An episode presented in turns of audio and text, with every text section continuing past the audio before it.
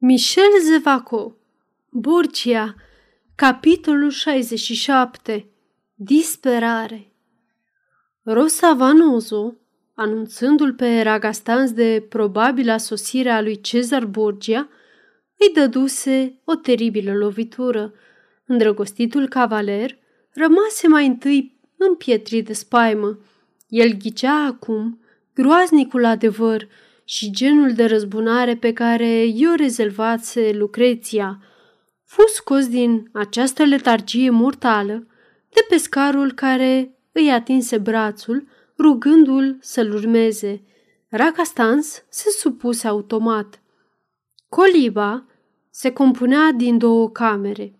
Prima, cea în care intraseră Ragastens și Spada Capa, servea în același timp ca bucătărie, dormitor și sufragerie. Cea de-a doua cameră servea ca debara și era tixită, cu surcele pentru focul din vatră și plase agățate de grinzile din plafon. Pescarul îndepărtă surcelele îngrămădite și scoase la iveală o trapă ascunsă sub resturi de pânze. După ce deschise trapa, coborâ o scară și ajunse într-o pivniță de proporții modeste. Această pivniță, în comparație cu sărăcia colibei, era mobilată într-un mod relativ luxos. Avea trei paturi de fier, o masă, mai multe scaune și un dulap conținând provizii. Era evident că această pivniță a servit și înainte ca ascunzătoare misterioasă. Cui? Ragastens nu-și puse această întrebare. El mulțumi gazdei sale care, foarte taciturnă, se limită să-i spună: "Aici sunteți în siguranță, nu ieșiți decât noaptea." Ragastens se aruncă îmbrăcat pe unul dintre cele trei paturi, în timp ce Spada Capa își aranja patul vecin. Se puteau ghici ușor gândurile cavalerului. Temperamentul său practic îi impusese căutarea unei soluții la trista situație. O oră de luptă împotriva tristeții sale îi permise să se regăsească, dacă nu consolat cel puțin, curajos și gata de acțiune. Sări jos din pat și făcu un semn ca pentru a-l chema pe Spada Capa, dar fidelul scutier probabil adormise. El nu era îndrăgostit. Ragastens îl privi, apoi, fără să-l trezească, urcă la parterul colibei. Aici îl găsi pe pescarul care se ocupa cu repararea plasei cu care mergea la pescuit în zorii zilei. "Unde este bătrâna cu care am discutat adineauri?" întrebă el. "Într-o cameră asemănătoare cu a dumneavoastră. Știți dacă ea va sta aici câteva zile?" "Deci nu ați venit pentru aceeași treabă?" întrebă pescarul. "Poate, dar spuneți-mi dacă o voi regăsi aici și mâine. Mâine, ca și în zilele următoare, fără îndoială."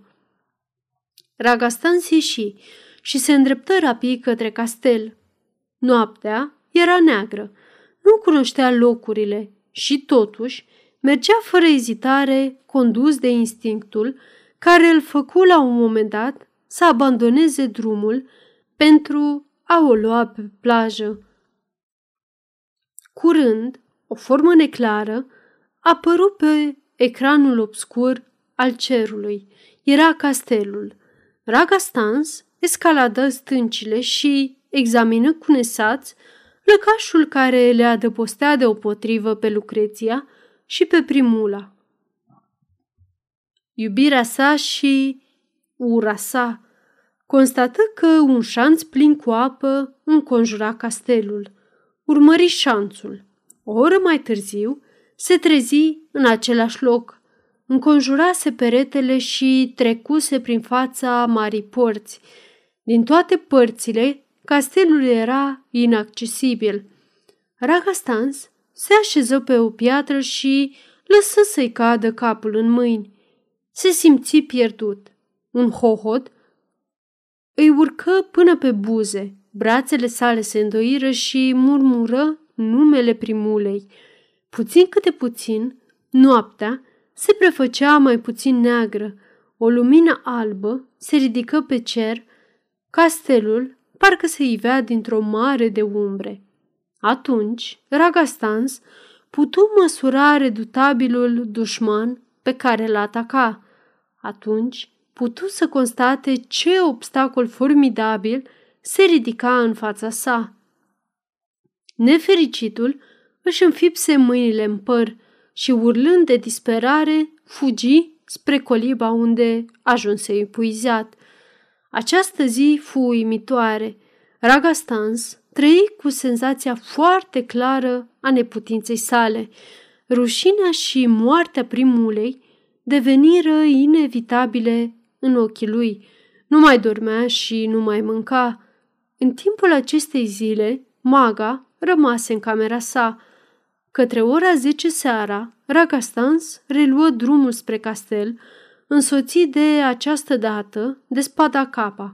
Toată noaptea dă dură târcoale castelului. Când reveniră la răsăritul soarelui, la cocioaba pescarului, Ragastens era ciudat de calm. Hotărârea sa era luată. Planul lui era foarte simplu și se pregătea să îl expună lui spada capa. Acesta, foarte descurajat de constatările făcute, mergea alături de cavalerul pe care îl examina curios. Fizionomia lui Ragastens îl uimea.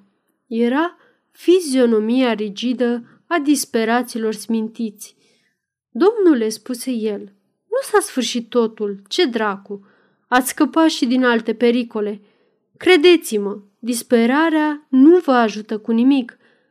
Unde vezi tu că sunt disperat? Văd foarte bine pe fața dumneavoastră, domnule. Te înșeli. Mă gândeam la un plan de atac și tocmai am găsit unul. Vreau să ți-l expun, căci mă bazez pe tine. Sper și eu pe toți dracii. Iată deci ce am hotărât. În această seară ne vom prezenta la poarta castelului ca niște cavaleri trimiși de la Roma de Cezar. Avem un comision foarte important să predăm Lucreției. Ni se deschide, intrăm. Dacă ne lasă să intrăm." Ragastens își încruntă sprâncenele. Era într-unul din acele momente de exasperare nervoasă, când cea mai neînsemnată contrazicere devenea o mare nenorocire. "Taci!" spuse el ca pentru a se îndepărta definitiv de ipoteza emisă de spada capa. "Intrăm, îți spun." "Bine. Și odată ajungi și înăuntru?" "Din două lucruri unu. Sau suntem conduși la Lucreția și atunci restul mă privește, sau nu vor să ne conducă la ea și atunci, ascultă bine, tu te repezi la cei care ne înconjoară și îi ții pe loc sau îi omori. Cinci minute îmi vor fi suficiente." "Cinci minute, spada capa." Cavalerul se entuziasma din ce în ce mai mult. Spada capa îl privea cu o profundă tristețe. "Domnule," spuse el cu simplitate, "dacă nu trebuie decât să mor, puteți conta că veți reuși. Zău așa, nu se moare decât odată. Sunt omul dumneavoastră pentru această seară." Și în sinea lui, fostul bandit își spuse suspinând: "S-a sfârșit. Suntem pierduți amândoi." Cât despre Ragastens, devotamentul atât de simplu și atât de absolut al servitorului său îi smulse lacrimi. Îl cuprinse în brațe pe spada capa, îmbrățișându-l cu emoție. Această emoție binefăcătoare produse reacția pe care niciun cuvânt și nicio consolare nu ar fi putut să o aducă. Această a doua zi fu la fel de jalnică ca prima. Ragastens o petrecu în pat, cu capul pe spate, întrebându-se câteodată dacă n-ar fi mai bine să termine totul imediat. Veni seara și Ragastens nu mai vorbea decât despre planul său. Își acordase încă o zi pentru a găsi un plan practicabil. A doua zi, cum Ragastens sfârșise prin a cădea într-un somn adânc, fu trezit deodată de un zgomot de glasuri. Recunoscu imediat una din cele două voci. Era a lui Maga. El ascultă un moment și recunoscu și cealaltă voce. Era a lui Giacomo. Tu te duci la castel, spuse Maga. Vei aranja să pot intra și eu acolo. V-ați gândit bine, doamnă? Niciun cuvânt, Giacomo. Ceea ce trebuie să se împlinească se va împlini. Nici o putere din lume nu poate acum să-l salveze pe Rodrigo. Dar spune, Cezar se va îmbarca? Mâine dimineață. Va fi aici mâine seară sau către miezul nopții. Ragastens sări jos din pat. După un moment, intră brusc în camera lui Maga și l-apucă pe Giacomo de braț. Ce spuneți? Cezar Borgia vine aici? Asta spuneați? Domnule Ragastens, strigă Giacomo, răspundeți! Urla cavalerul, scuturând brațul bătrânelului. Cezar vine aici, spuse Maga. Giacomo l-a văzut pe patronul vasului care trebuie să-l aducă. Ragastens se lăsă să cadă pe un scaun. Era la capătul puterilor. Giacomo și Maga îl priviră cu milă, mai ales Maga. O, murmură nefericitul, și să nu pot face nimic, nimic. Deodată, el se ridică. Unde vă duceți? Întrebă Maga, surprinsă ea însăși de interesul pe care îl purta cavalerului, ea, pe care nu o mai interesa nimic.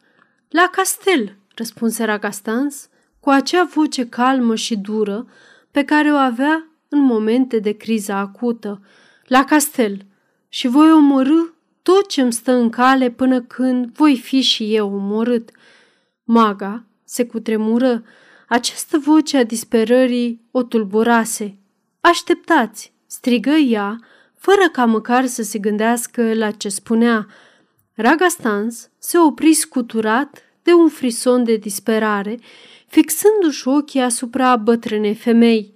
Rosa Vanozza tăcea acum. Ea îl vedea pe Ragastens, care o privea cu ochi de nebun. Avu imaginea clară a dramei care se petrecea în inima acestui tânăr bărbat și o milă mai puternică puse stăpânire pe ea. Lasă-mă singură, Giacomo, spuse ea. Lasă-mă și dumneata, cavalere de Ragastens. Într-o oră veniți să ne întâlnim. Într-o oră îți voi spune dacă trebuie să mergi la castel și să mori dacă va fi nevoie. Ragastens și Giacomo ieșiră. Cavalerul petrecu această oră în picioare, în fața ușii lui Maga, nemișcat, țeapăn, cu gândul prins într-un vârtej de speranțe și disperare. Maga, odată rămasă singură, părăsise scaunul de lemn pe care stătuse și se așezase pe vine, pe pământ, cu bărbia pe genunchi, în poziția sa obișnuită. El a salvat-o pe Rosita, dar este un motiv suficient? Aceste cuvinte și le spunea în sinea sa. Mintea sa era plină de o ciudată agitație. Gândurile fulgerau, se zbăteau și, câteodată, se concretizau în întrebări mute, în exclamații care izbucneau. El a salvat-o pe Rosita. Dacă nu era acolo, Rosita era moartă. Puțina bucurie care lumina câteodată infernul sufletului meu ar fi dispărut pentru totdeauna. Asta este adevărat. Mica mea Rosita, scumpa mea, dacă pot să mă bucur că ești încă vie, lui trebuie să-i mulțumesc, mica mea Rosita. Da, dar să renunț la răzbunarea contra lui Rodrigo? Da, eu n-am trăit decât pentru asta. Timp de treizeci de ani am simțit cum se aduna veninul în inima mea rănită, picătură cu picătură. M-am hrănit treizeci de ani cu speranța unei răzbunări, singura, în stare să mă scape de sinucidere. Și un minut, o secundă, ar fi fost suficientă pentru a-mi goli inima de veninul adunat. O secundă ar șterge treizeci de ani de tortură. Îl voi ierta pe Rodrigo. O, este posibil așa ceva? Să moară acest tânăr? Ce va însemna asta pentru mine? După ultima întrebare pe care și-o puse, Rosa Vanozza se ridică brusc și și-a acoperit fața cu amândouă mâinile. Rosita, Rosita, de ce te-am iubit atât? De ce trebuie acum ca inima mea să sângereze la gândul morții celui care te-a salvat de la moarte? O luptă infernală se dădea în conștiința acestei nefericite, când, cu o voce obosită, ea îl chemă pe Ragastens.